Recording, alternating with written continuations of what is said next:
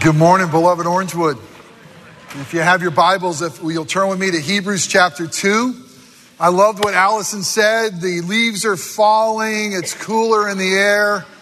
Yeah, right. I mean, last night my air conditioning uh, froze over, it just seized up. And, I, and to me, I think it said, It's the end of this September. I've been working all summer, give me a break. I'm done, you know? And thank goodness for cooler air. So, uh, man, we still need air conditioning.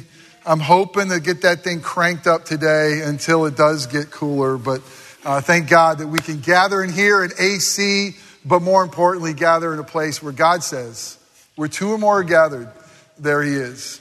We're making our way through the book of Hebrews, this incredible book uh, uh, inspired by the Holy Spirit that we find at the end of our Bibles. And it's basically going to say this to us fix your eyes on Jesus. I mean, He is, He is supreme, He is worth gazing upon. There's nothing like Jesus. And no matter what is happening in your life, no matter what circumstances are going on, no matter what things inwardly or outwardly that are kind of distract you and, and put a burden on you uh, and drive you away from the God that, that loves you, God's word reminds us man, lock your eyes on Him. Just lock your eyes on Him because you know what? His supremacy and His sufficiency, it's enough. It's a good enough for, for all of life, and He's really going to get us home. We're, we really are in Christ Jesus. We are bound for the promised land. And there's good stuff today, and there's good stuff coming tomorrow. My youngest, my oldest daughter, Jessie, and I, on the last day of vacation a few years ago, uh, when we were in upstate New York uh, at our cottage there, we decided to walk the falls. It's something I had done as a child, something we've done sometimes over the years as a family. But through the years, and depending on the water conditions, especially the, the rain that may have fallen or even the snow the year before, those falls are a little bit treacherous. And you got to be careful walking them up. And especially that first falls. There's a series of falls that you can walk through. It's absolutely beautiful. So we made our way uh, through the woods and through uh, this little creek and up to that, that first waterfall. And you stand there and think, oh my gosh, I, I don't remember it quite being this big and kind of chart your way up. And about two thirds of the way up the first falls, she panicked. And she kind of just just got nervous. I think just realized of the circumstances around her. And have you ever been there? Have you ever been on something that's a little dangerous, a little strenuous, or maybe just something in a life and all of a sudden you just kind of freeze?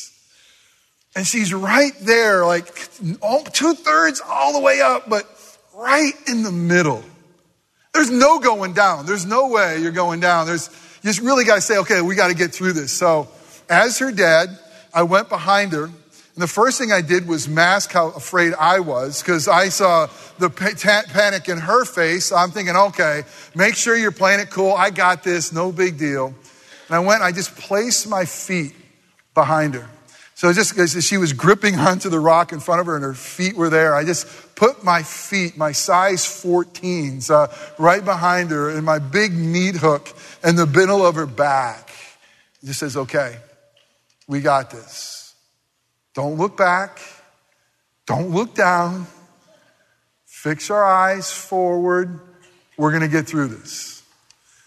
A lot of ways, the writer of the book of Hebrews is putting his heels, his feet behind ours, and he's putting his hand on our back because he's finding the fact that Christians, those who have given their life to Christ, and those who are living night, a life, and it's harder than they thought. It's harder than they imagined. They're, they're enduring more trials and it's more difficult. And they began to panic. They began to think, oh, oh my goodness, is this it? Is this a Christian life? And are we really going to make it home? And they started wondering, is it really better behind us? And the, the writer is going to say throughout this passage, and we're going to see it again today listen, concentrate, fix your eyes on Jesus. He is the author, the perfecter of our faith. He is the Savior. He really will get us home. Anytime you freeze up in life or anytime you're distracted, make sure you look at Him. This morning, we're going to see that uh, the writer of Hebrews is using this compare and contrast to show us the supremacy of Christ. And he's going to look at Jesus. He's going to compare it to Jesus like angels and other heroes in the Bible. And, and today he compares Jesus to the ultimate hero of the Old Testament, Moses. He's going to say, Jesus compared to Moses, well, there's no competition. Fix your eyes on Jesus because Moses was incredible. He was able to lead God's people out of slavery. He did incredible, powerful things for the Lord. But the generation that followed him and he saw great things, they didn't make it to the promised land. They died. And Jesus is greater. He's going to make sure that he gets us home. Again, it's incredible comparison. Like in the Old Testament, there's no one quite like Moses. I mean, Moses was a prophet who, who spoke face to face with God. He's called the friend of God. I mean, Moses, he's the deliverer. I mean, Moses, he's the lawgiver. Is there anything like him? Oh, yeah. Moses was just the opening act. On our anniversary this year, this summer, uh, Katie and I went to see the Mumford and Sons. Anybody know the Mumford Sons? Are they awesome? Great band. Uh, really enjoyed it. Went to one of my favorite venues to go see them. But they had an opening act that was just awful. I mean, I mean, who picked these guys? It's not even the same genre. I mean, I was just like, I can't wait for the real stuff to arrive. I can't wait for, for Mumford and Sons to come out here and, and, you know, sing in the concert I've longed for.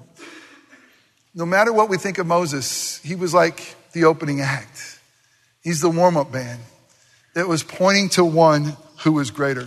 As we look at Hebrews 3, we're going to find that it really quotes a lot of Psalm 95 multiple times. It's like five times this psalm is quoted, and it's important because it's going to remind God's people, it's going to remind us that Moses was great, what an incredible leader, but he couldn't get them into the promised land. The rest that they longed for, the rest that you and I long for, that rest that we're okay, that rest that we're loved, that rest that we're going to make it home, Moses couldn't get them there, but Jesus can get them home. So let's look at uh, Hebrews chapter 3. We're going to look at that. If you don't have your Bibles, the words will be uh, on the screen behind me. And also, they'll be in your bulletin if you want to follow along that way. We don't know who the, the author of this great book of Hebrews is, but we do know this that the Holy Spirit inspired them, that these are God's words, sharper than any two edged sword. And here's the reality we do know that God's, these words are for you. Whoever you are, wherever you've been, whatever is going on in your life right now, God wants to talk to you. Of all the things that we do in worship service, this is the most perfect because we're going to look at God's holy, inerrant word. And may you have ears to hear and hearts to embrace this incredible word of God. Hear the word of the Lord. Hebrews 3. Therefore, holy brothers, you who share in a heavenly calling, Consider Jesus or fix your eyes on Jesus, the apostle and high priest of our confession, who was faithful to him who appointed him, just as Moses also was faithful in all of God's house. For Jesus has been counted worthy of more glory than Moses, as much more glory as the builder of the house has more honor than the house itself. For every house is built by someone, but the builder of all things is God. Now, Moses was faithful in all God's house as a servant to testify the things that were to be spoken later. He was just a warm up act. But Christ is faithful over God's house as a son and we are his house if indeed we hold fast our confidence and our boasting in our hope. And now he's going to start to quote Psalm 95. Therefore, as the Holy Spirit says, today, if you hear his voice, don't harden your hearts as in the rebellion on the day of testing in the wilderness, where your fathers put me to the test and saw my works for 40 years. Therefore, I was provoked with that generation and said, They always go astray in their heart. They have not known my ways. As I swore in my wrath, they shall not enter my rest. Take care or, or see to it, brothers, lest there be in any of you an evil, interesting, unbelieving heart leading you to fall away from the living God. But exhort one another every day as long as it's called today, that none of you may be hardened by the deceitfulness of sin. For we have come to share in Christ, if indeed we hold our original confidence firm to the end. As it is said, today, if you hear his voice, do not harden your hearts as in the rebellion. For who were those who heard and yet rebelled? Was it not all those who have left Egypt led by Moses? And with whom was he provoked for 40 years? Was it not those who sinned, whose bodies fell in the wilderness? And to whom did he swear that they would not enter his rest, but to those who were disobedient? So we see that they were unable to enter because of unbelief. Let us pray. Father God, as we gather in your holy name, we ask that you would do that which you have continually done for your people. That you would send us your Son. You'd send us Jesus in spirit, that you would, you would send him to be here present with us in a way that we all could see him for who he really is. To believe and love and embrace him as our Lord and Savior. And God, I pray that you would do that which only you could do, that you'd be pleased to speak through a broken sinner who, who desperately needs to hear the good news of the gospel again today. That you would give us ears to hear the voice of your Son, our Savior Jesus. That you would give us minds to understand your holy word. That God, you would give us hearts that would embrace your truth that would brace the supremacy and the sufficiency of your Son for each one of us.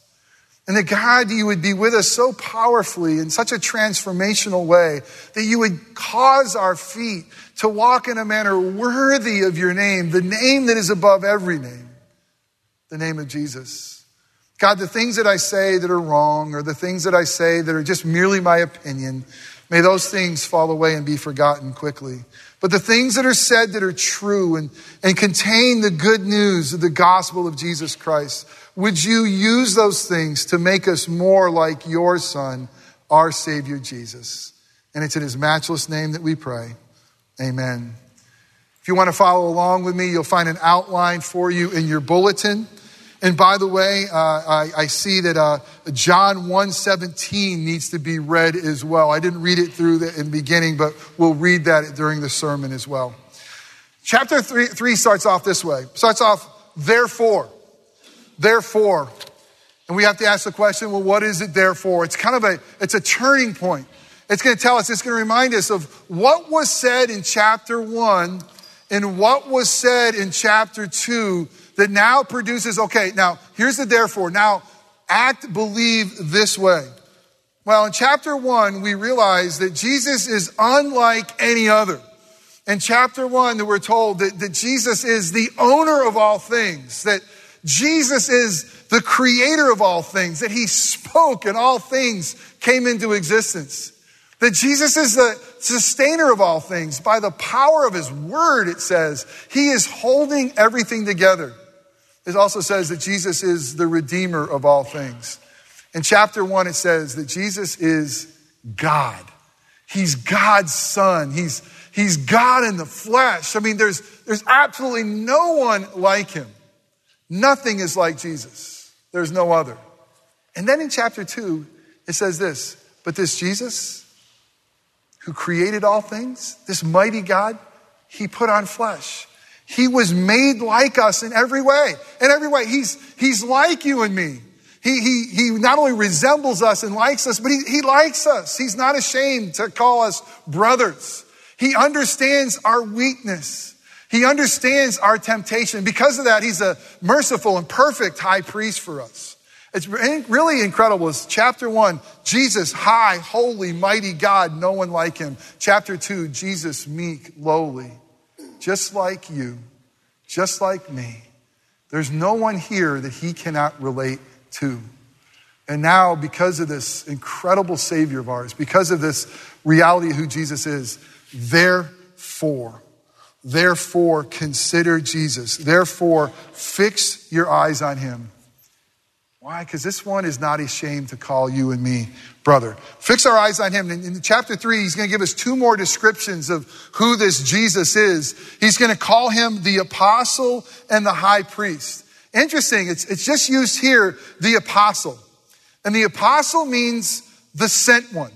He is the sent one. Now, typically when it comes to apostle, we think of Jesus sending his apostles, sending us to be his representatives. But the ultimate apostle in the story of God is Jesus. He is the ultimate sent one. Listen to this. That God the Father would send him, scripture would tell us, that God so loved the world that he would give, he would send his only son to come and to seek and to save the lost, you and me.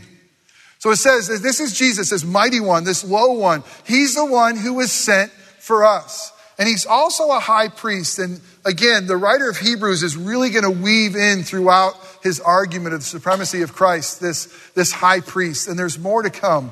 But let me remind you this high priest. What does a high priest do? There was only one. And he had this most incredible job that this high priest stood between God and man. He was the one who stood between God and man. He, he represented man to God and he represented God to man. Why? To make intercession, to, to make sure there was a sacrifice for sin and to plead the cause of, of God and to remind us of who he is and what God has done. Well, here you have Jesus as the ultimate high priest who stands between God and man. Watch this. Who stands between God and man because what? He is God and man.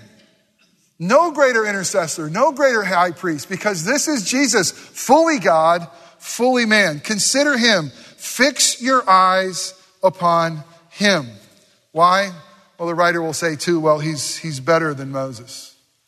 And this is basically saying to all those, and remember, the original audience were Greek speaking Jewish folks and they, who, who grew up and, and they learned in their synagogues, they learned in their classes that no one is like Moses. Back in my hometown on Tuesdays, they had the Battle of the Bands on my favorite station. And every Tuesday, they'd pick a couple of bands and they put them head to head with each other. And we could call in and say, who was the best band? I mean, who, who was, was anybody ever going to be able to dethrone the Stones or the Beatles? And they had the battle of the bands. But we have to realize in scripture, there's no battle of heroes. There's no battle of bands. That Moses, he was simply the warm up band for the reality of who God, God is and the salvation found in him. But remember about Moses. Moses was the deliverer for God's people.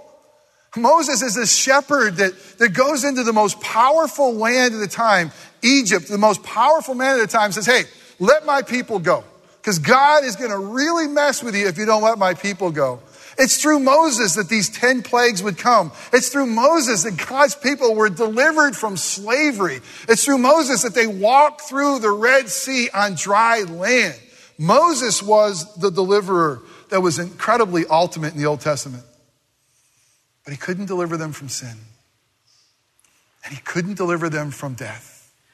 You see, this ultimate deliverer is Jesus who sets us free.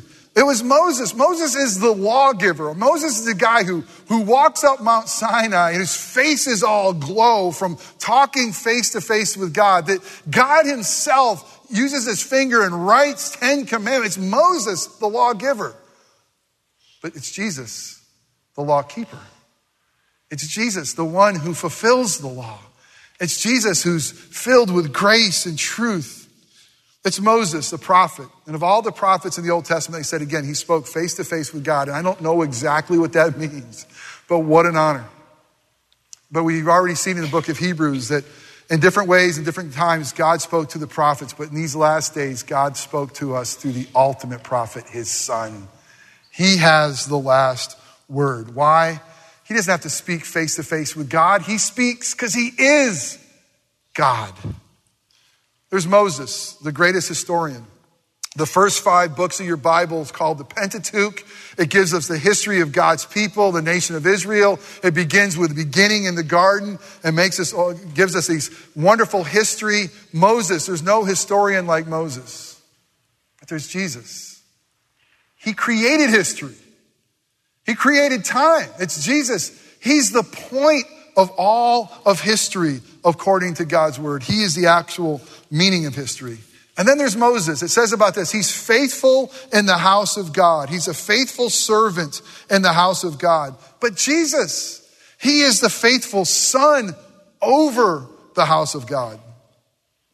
You got to know this. A servant in God's house could never make you a son in God's family. Let me say that again. A servant in God's house can never make you a son or a daughter in God's family. Only a son can. Only a son over the house of God. Only that reality, that relationship. It's basically saying this what Moses gave us was important. He gave us a law. But the law will never make you a son or daughter. The law will never set you free. The law will never adopt you into his family. The law cannot do what only the son can do. Moses gave us the law, but grace and truth came from God. Let's look at John 1:17. It says this. For the law was given through Moses. Remember, that was just the warm up band, the intro band. The law was given to Moses, but grace and truth what is needed for us to have salvation, what is needed for us to understand the story, what's needed for us to understand God and ourselves, grace and truth came through Jesus Christ. Consider Jesus, fix your eyes on him. It's basically saying this the law will never lead you to the promised land. Only grace and truth is. You know what this is saying to us? It's basically saying that you, you, it's not the fact that you live a moral life. It's not the fact that you go to church. It's not the fact that you try to be a, a good person that will ever get you home or ever set you free. It'll never work. He shows us this incredible example by quoting Psalm 95 saying, here's what happened with the law. Moses delivered them out of slavery. They wandered through the desert for 40 years, complaining like crazy, having hearts not really believing, and they died. But Jesus is so much more because Jesus, filled with grace and truth and mercy, can give you life and life abundantly and truly make sure you find your way home. There's no other way. There's no other way. He's the way, He's the truth, He's the life. Consider Jesus. Fix your eyes on Him. And then consider your, our calling, the second thing. It's incredible. Consider our calling. Did you see what the writer of Hebrew calls us? Holy brothers, holy brothers and sisters. I guess we have to be holy in one way because Jesus is not ashamed to call us brothers. But is this that when scripture uses those terms that he's kind of winking, saying, yeah, yeah, you're, you guys are holy brothers and sisters. They want to sit there and say, well, wait a minute. I know my own life. I know pretty much some other people here.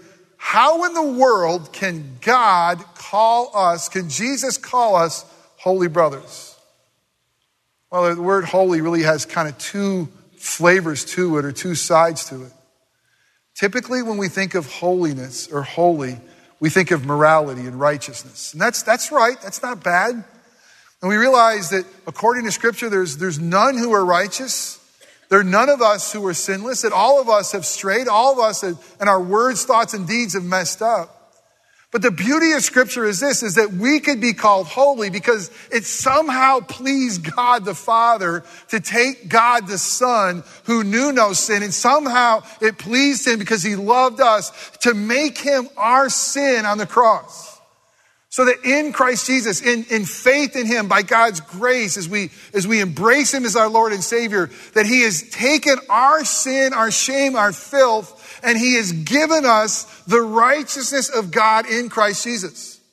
That right now we sit here, if you are in Christ, as righteous because there's a righteousness imputed or given to us. It's God's righteousness. It's Christ's righteousness. We are holy brothers and sisters in Christ Jesus. That's the reality of who we are. But holy also means set apart. That God has set us apart. He, we are holy brothers because we are set apart. That's what the word church means. Ecclesia, called out. We are called out of darkness into his marvelous light.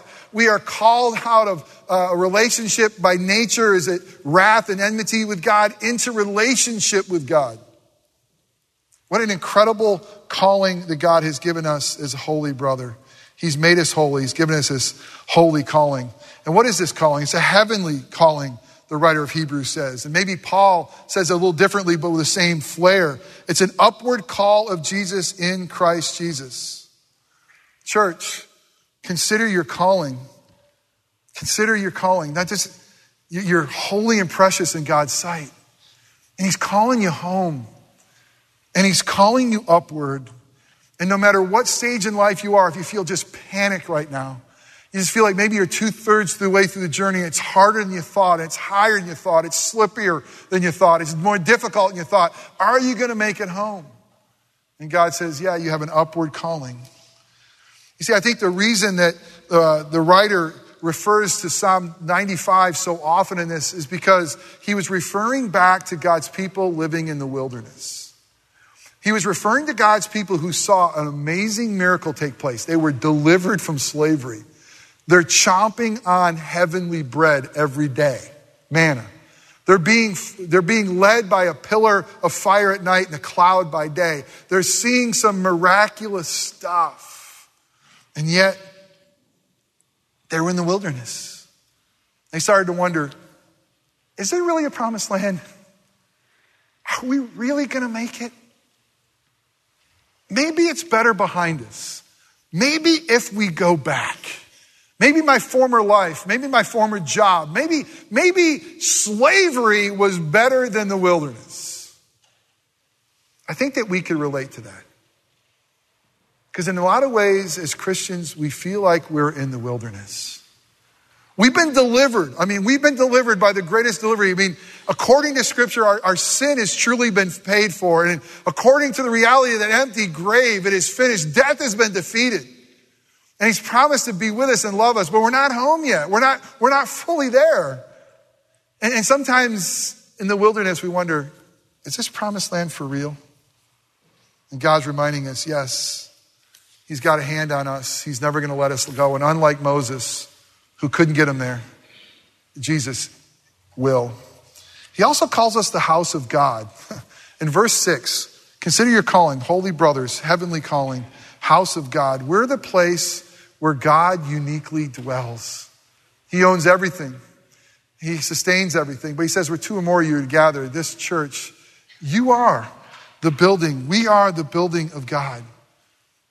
Paul will tell us that we are the temple of the Holy Spirit. We can't look behind us. It's not better behind us. It really is real in front of us. Consider your calling. And lastly, walk in a manner worthy of your calling. Ephesians 4 1, Paul says, I urge you to walk in a manner worthy of your calling to which you've been called. What, what does it look like to walk in a manner worthy of your calling? I'm going to tell you, I've tried to tell you really clearly that the reality of the fact that who we are in Christ Jesus is all by God's grace.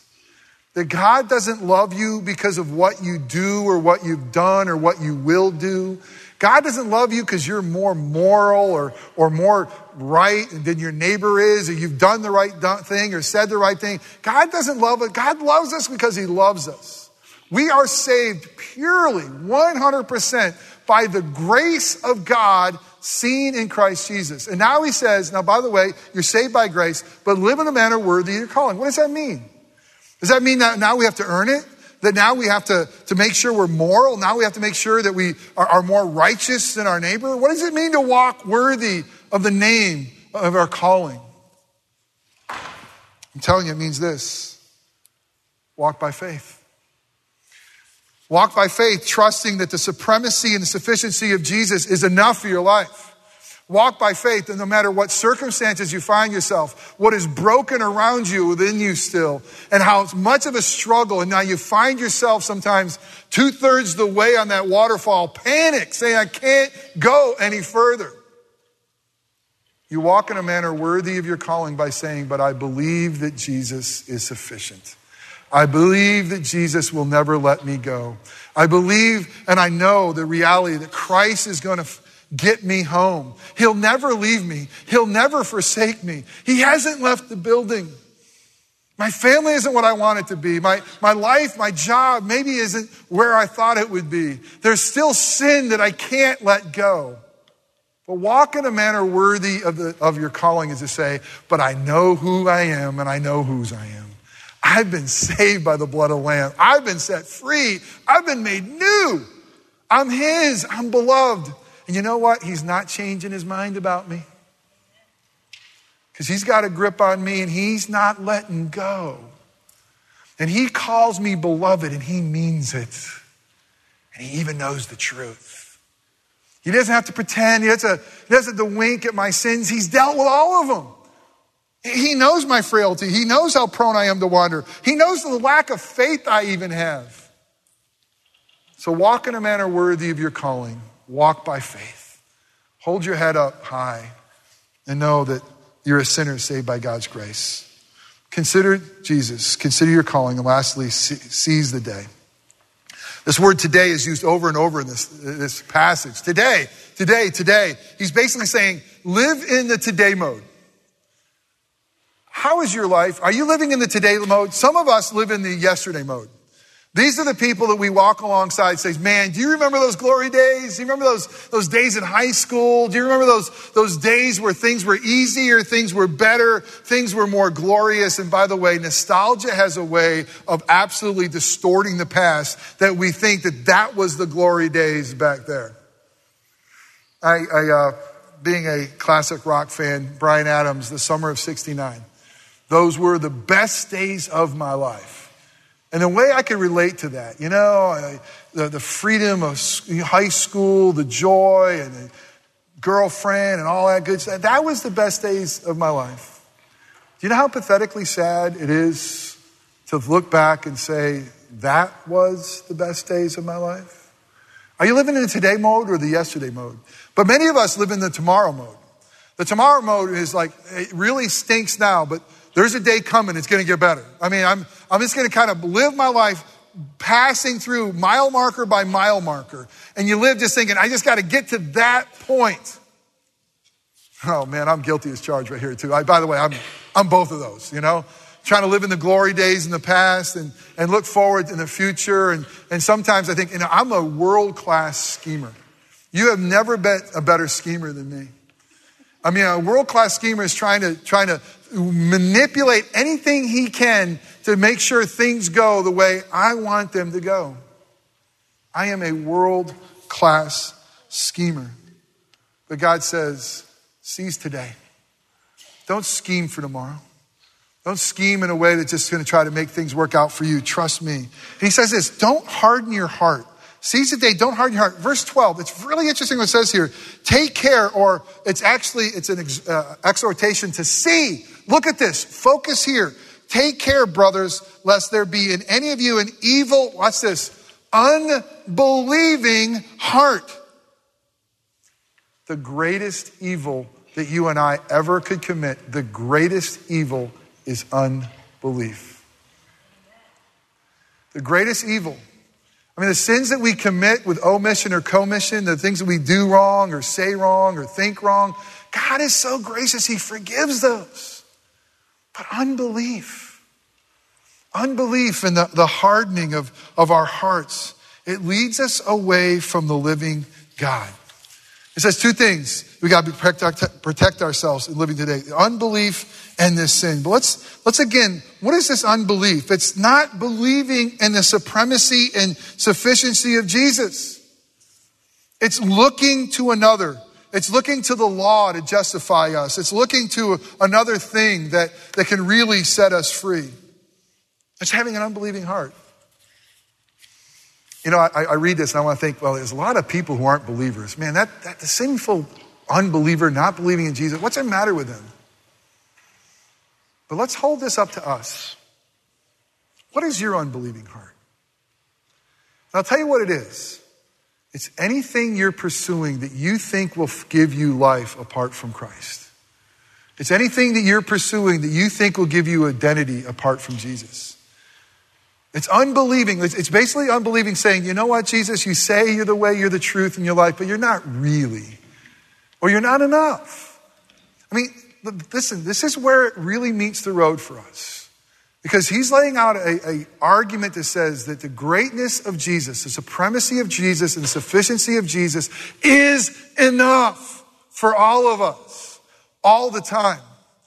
But every time you wander away and every, everything you do that, that drives you, all those sinful things we know, do you know where it starts? It starts with an unbelieving heart. That the gospel isn't good enough, that Jesus isn't enough, that we wander to go see what else do we need in our bags to make sure that we are sufficient and free. The reality of this is there's no rest for an unbelieving heart. We're going to deal with rest in the next week, especially, but if you're trying to find your identity in, in, the law or moral person, if you're trying to find your security, your hope, your life, anything you're trying to find for, for, apart from Jesus, there's no rest. You'll always run. You'll always be weary. You'll never, ever have enough. Only in Him. What does this might look like? This unbelief might look like this. I, I don't believe that my spouse can really meet my needs, and I got them. And I really don't believe myself. So I'm going to look for someone else. I don't believe that God's provision for me is enough. I, I'm going to look somewhere else. Where, where are you looking? Where are you not believing in the sufficiency of Christ? That sin, none of you are supposed to harden our hearts for sin. Why? Because the deceitfulness of sin take our eyes off to Jesus. It lies to us that he's not enough. It lies to us that says that the, better, the best life is behind us. It lies to us saying that there's not really a promised land or a Savior in front of us. But we got to realize that Moses and the law will never get us to the promised land, will never give us rest. Only Jesus will. Seize today. Seize today. Don't live in the past. Don't have to have your hope for tomorrow. What does today look like? Seize today. Believe that Jesus is enough for you now. It also says, exhort one another. Get in community group. Go to Band of Brothers Women's Ministry. Get in with other believers. Exhort one another. Remind one another Jesus really is enough. He really came for sinners like us. He is God in the flesh, God Almighty. What an incredible Savior we have. Today, if you hear His voice, have you heard His voice today? What, what is God saying to you today? Today, if you hear his voice, don't harden your heart. What is in your heart that is darkened with unbelief? I tell you, if you have a hard time looking, look at those things that, that you're really nervous about, those things that, that you're fretting over. The, listen, your heart of unbelief, find where you don't have rest and bore down right there and say, What am I not believing about the gospel? What am I not believing about the sufficiency of Christ? What, what, is, what is making me have this fear and unrest? What about your heart is darkened with unbelief? What if your heart is hardened with sin? That's what sin does. It takes our eyes off of Him and it puts us on ourselves and our circumstances. It entitles us for something better and more.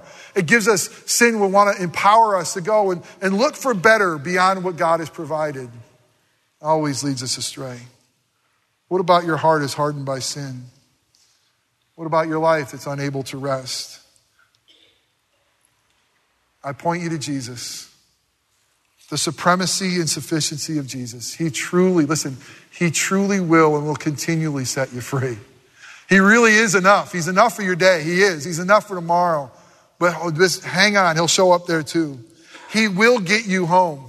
At the end of the day, remember, it's not your grip on Jesus that wins the day because you're like me. You're not going to have enough faith. You're not going to do enough right things. But by God's grace, He holds on to us. He said, That's my beloved. That's who I came to save. And I'm never going to let them go. And I'll never change my mind about them. The law was given through Moses, but grace and truth came through Jesus Christ. Let us pray. Father God, we thank you for the beauty of your Son that's so incredibly painted by the writer of the book of Hebrews. God, what a great way to start in chapter one to remind us that the supremacy of Christ is unlike any other, that no one, no one rivals him, no one could touch him. Angels don't even come close to this Jesus, God in flesh, creator, sustainer, owner of all things, redeemer. And God, so wonderfully reminded in chapter 2 that this high and holy, mighty one became low and meek and accessible as he became like us in every way, as he's not ashamed to call us brothers. And God, we thank you, the reality that we thank you for your servant Moses. We thank you that you loved him. And thanks for giving us this good law through him. We, we don't want to cut him off, but we thank you more importantly that he was just warming us up, pointing us to what Christ would do and fulfill. Thank you that Jesus is able to do everything that the law and Moses couldn't do. And that is to set us free, to make us truly be yours, not just slaves, but sons. God, I, I pray for us this morning. I pray because the reality is, is that you have spoken to us. The reality is you've probably revealed to us where, where our hearts are at unrest. Where, where is the core of our unbelief? God, would you lovingly show that to us? Would you let me take my eyes off my neighbor who I might think I'm a little bit better than them and I don't have to look at myself? God, I thank you for your grace. I thank you for your truth in Jesus. I thank you that we don't have to hide. I thank you that we don't have to pretend. I thank you that we could come to you and say, Yep, I can't keep the law. I'm an impostor. I thank you that Jesus, you have done it all, everything that we failed to do. I thank you that you bore our shame and our, and our sin so we truly can be free. Jesus, forgive your church because we live like we don't believe that you're enough. We live like you're not supreme and sufficient. Forgive this preacher. God, I want to walk in a manner worthy of your name. I want to walk by faith. Would you help us to confess our sins? Because we know that you'll be faithful and just to forgive us and cleanse us of all of our unrighteousness. And God, may you help us to fix our eyes on Jesus. And it's in his name we pray. Amen.